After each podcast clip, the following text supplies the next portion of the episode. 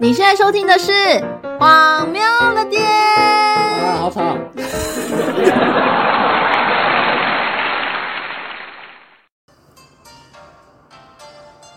大家好，我是佩锦，欢迎收听《荒谬的点》，欢友们，你们好啊！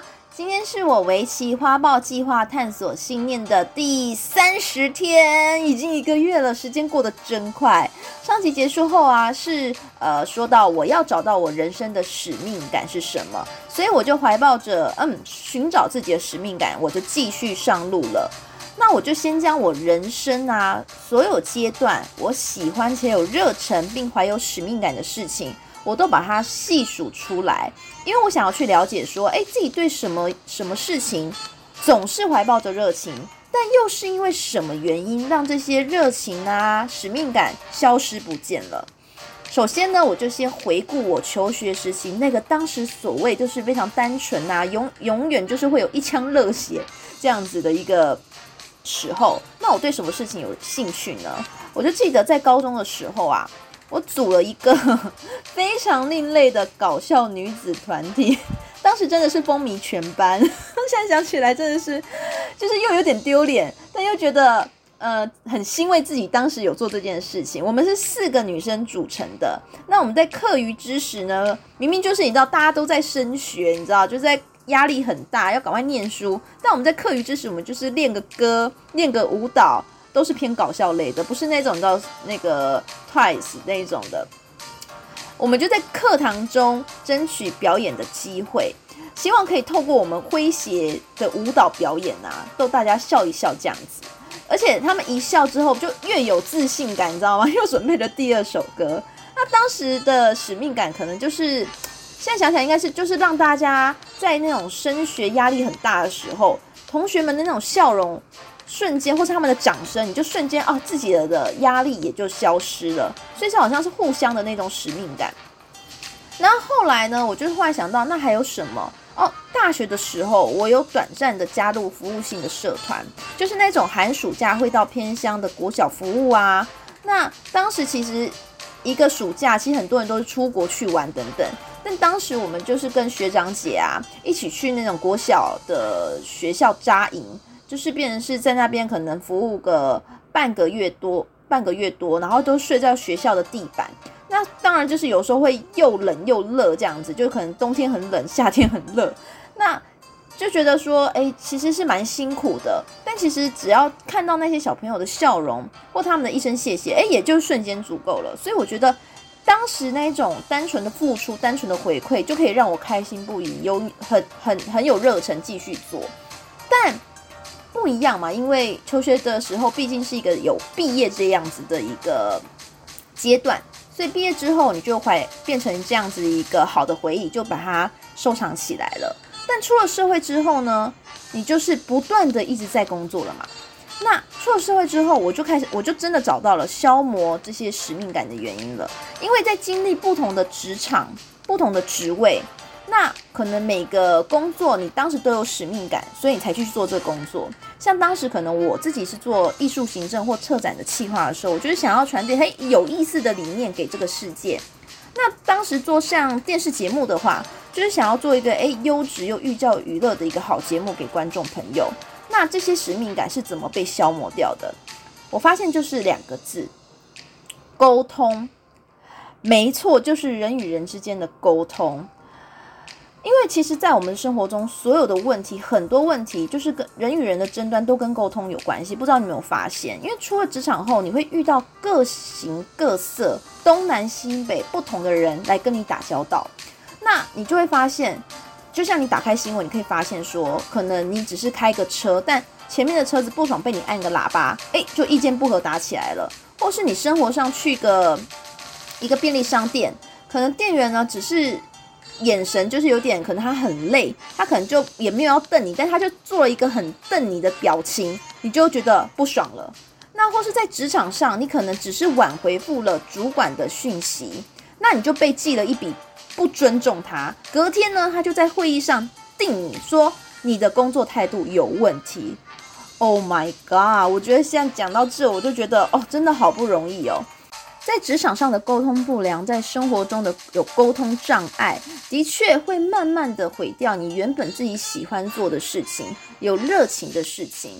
但我在想，一定有办法解套的，一定有方法可以让我去学习怎样子遇到这些情况的时候，还可以永葆我的使命感。因为如果听完前面就是呃荒谬的点有十集的朋友们，就会知道说佩静可能在之前的职场上遇到很多偏执狂的主管，或是有害人的同事，害人精。但是其实后来验证了一句话，就是说你离开了这个公司，只是和你讨厌的人不用再见面，但是你换一个职场，或多或少。都还是有这样子的小人在，或多或少都还是有这样子的一个职场沟通协调的问题，这是一定的。因为职场上的领域，你向上、向下、向左、向右的沟通是必须的，所以要怎么跟他们打交道、沟通相处，这是我必须面对的。当然，也可以开始调整说，就是借此也调整自己对家人和亲密的人相处的交谈上的方式。所以我正视了这个问题之后，我开始面对，诶，我有沟通上的问题，我我可以去好好的去调整一下。好，让我们来关怀我们的沟通，从头开始学起。那我这周的三书就是跟沟通有关的，而我是慢慢慢慢就是循序渐进的，由第一本启发到的第二本。第一本呢，那我就想说，那既然沟通的沟通技巧，关于沟通技巧嘛，所以我就看了一本叫。维田的说话课，三十三堂说好话、办好事的沟通智慧。我想说，那说话怎么学？那这本书就是讲到说，我们应该先拆解沟通这件事。沟通包含两个向度，他觉得是内容和关系。他觉得好的沟通必须处理好内容，当然也必须处理好关系。要怎么做到呢？这本书是用三十三堂的案例故事，给了一个很完整的一个职场示范。但其实我看完之后，我个人觉得操作起来是困难的，因为第一个，那不是你的个性，书中描述的那些都不是你的个性。当然，再来就是你可能还不熟练，因为有太多太多的技巧了。但我觉得可以保保有一个中心概念，从这个中心概念开始去学。这中心概念呢是。沟通不是争辩，先站在对方的立场想。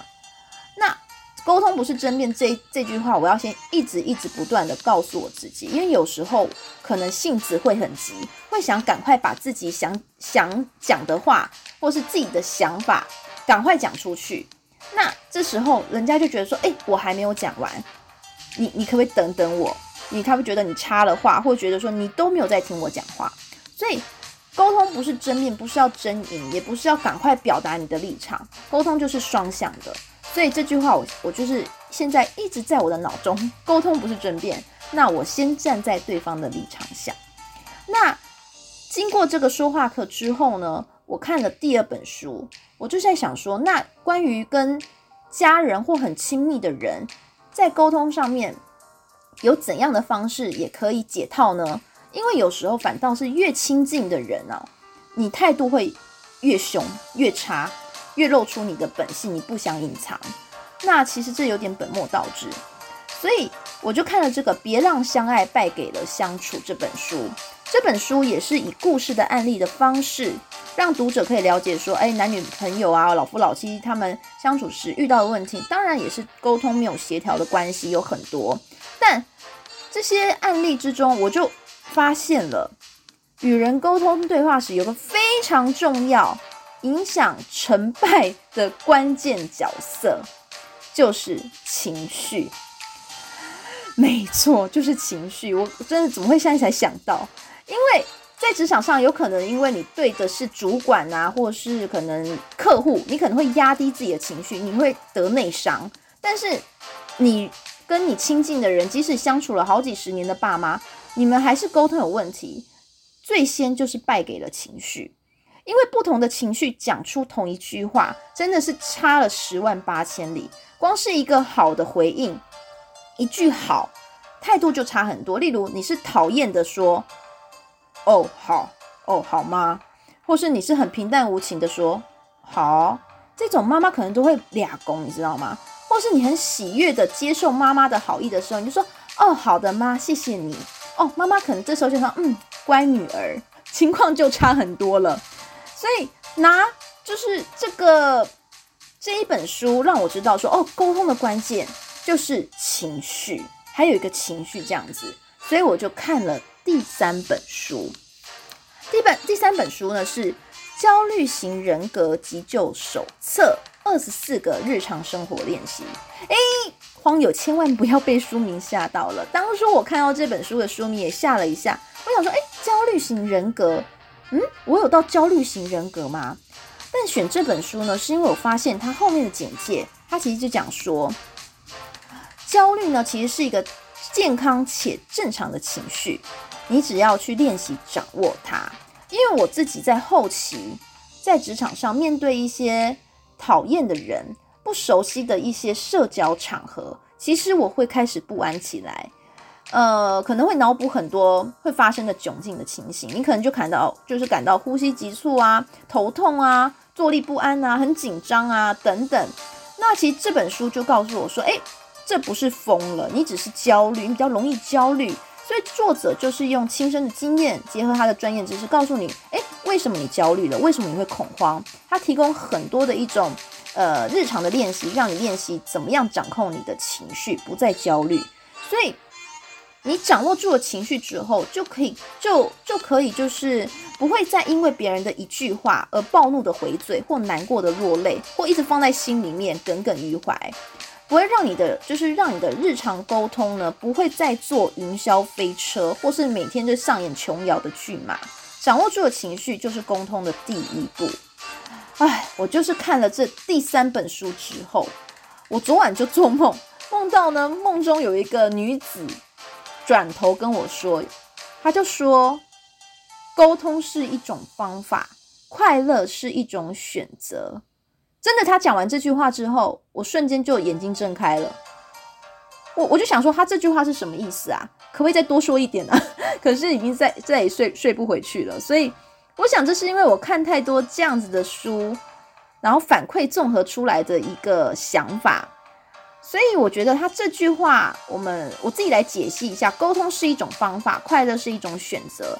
所以有可能就是我要找到一个有效沟通的核心方法，是否就代表我选择了一个快乐的生活呢？所以此刻我就想说，我就是透过这本书日常情绪的练习，开始掌握我的情绪的换位沟通。下周呢，会再和荒友们分享练习的过程，因为我想要练习，呃，这十天看看，看看有什么变化。那我觉得在挖掘这个自身的弱点跟不足之处啊，还有正视跟调整的这条路上，真的是蛮辛苦的。所以透过这个频道，谢谢荒友们的收听跟陪伴。